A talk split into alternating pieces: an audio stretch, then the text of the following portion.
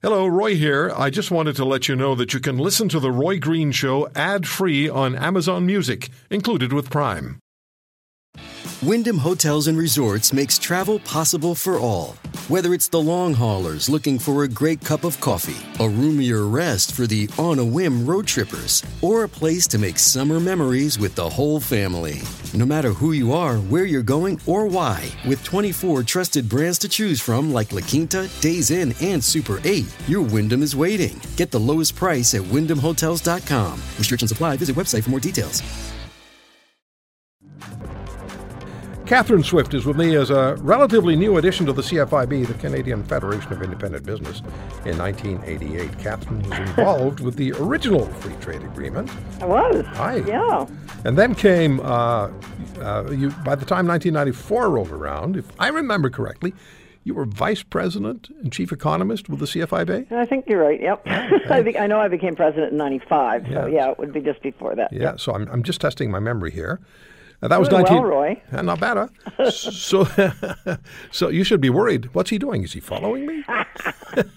and then, and now, so we have NAFTA 2.0. Uh, where do you where do you start, Catherine? What are your thoughts on just the progression from 1988 and the FTA to NAFTA 2.0? Well, um, obviously the the FTA, the first one, the FTA was huge for Canada because it was the first one.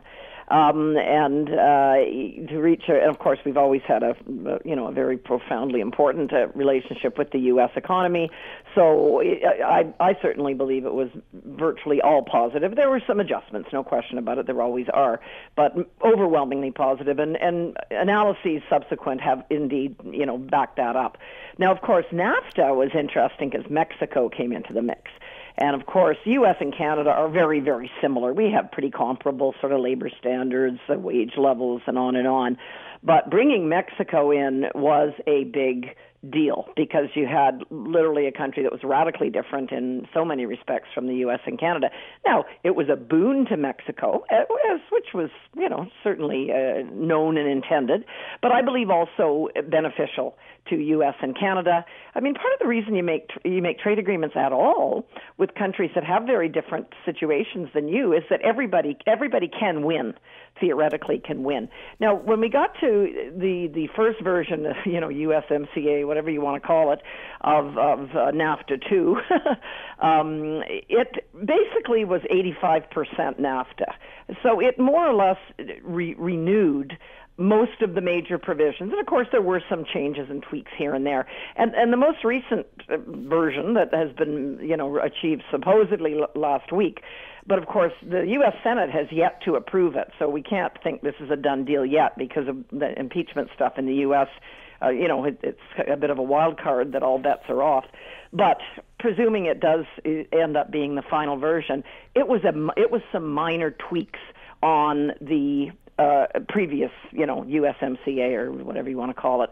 So it certainly has evolved. The core of the agreement has stayed largely the same over time, and there have been some tweaks. Most recently, a little bit on the environmental side, a little bit on pharmaceuticals, a little bit on labor standards.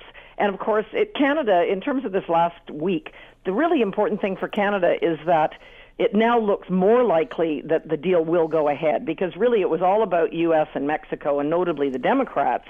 Um, wanting to feel they sort of put their stamp on the trade agreement before they were going to, um, you know, go ahead and approve it. But for Canada, not a not a whole heck of a lot of difference from what we saw prior to last week. Interesting that uh, Mexico at one point was quite ready to go ahead with the United States. Oh well, they were well. They saw the dithering. Me- Remember, Canada dithered terribly, uh, and, they were sort of I don't know if they're playing hard to get. I don't know what their strategy was there, but it, it, you know, Mexico smart. They they were smart. They went ahead and they said, okay, we'll we'll negotiate with you, U.S. And as a result, Canada ended up kind of having to take what had already been negotiated in many areas by Mexico and the U.S., which was not a, an ideal negotiating position to be in. But yeah, that that was um, that was a smart move on Mexico's part, and I think Canada suffered for its dithering. Now, wake up call. Hey, uh, with what's gone on in, uh, in in the UK now, with Boris Johnson having a majority Conservative government and having the uh, the right constitutionally with a majority to get uh, the UK out of uh, the EU, which he will do. Now they're going to be looking for trade deals, uh, separate trade deals, the UK, and they'll look to Canada. What should we expect? We have about two minutes. Oh well, I, well, I think first we should be very proactive. Mind you, I'm sure that's not Boris Johnson's first priority, right? About no, now. no, it's amazing. He's, obviously, he's got a pretty full plate. Um, but we, because we have had uh, trading arrangements with the UK of one sort or another for centuries, really for you know very very long time. Um, I, I certainly think it's something Canada should aggressively pursue uh, in the not too distant future. Um, we do have a good and, and, and I don't I don't see the um, you know we do have an agreement with the European Union as well. So I wouldn't see anything terribly radically different from CETA, which is you know the one that we have with the uh, with the EU right now. And uh, I do have time, and I want to do this. I do have time to ask you a quick question about the developments within the Conservative Party of Canada, because you're very much conservative.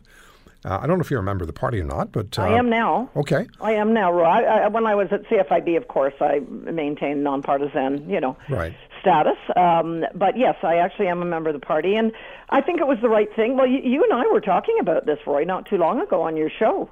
Right. Should Scheer step down? And even though I think he's a, a you know a very solid guy and a good man and everything, my view was that he should. So of, of course, you know, I think he did the right thing. I think he put the interests of the party ahead of himself. Corny as that always sounds, but I think he did do that.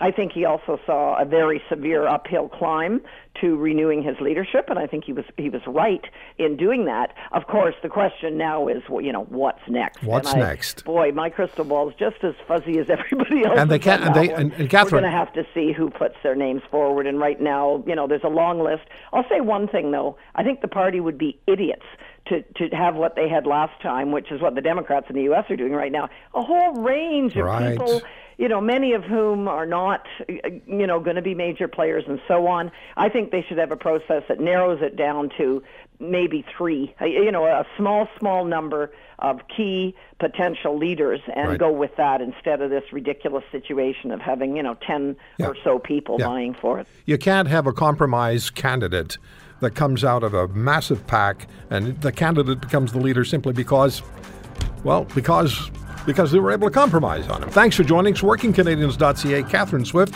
We'll talk again. Thank you, Roy. If you want to hear more, subscribe to The Roy Green Show on Apple Podcasts, Google Podcasts, Spotify, Stitcher, or wherever you find your favorites. And if you like what you hear, leave us a review and tell a friend. I'm Roy Green. Have a great weekend.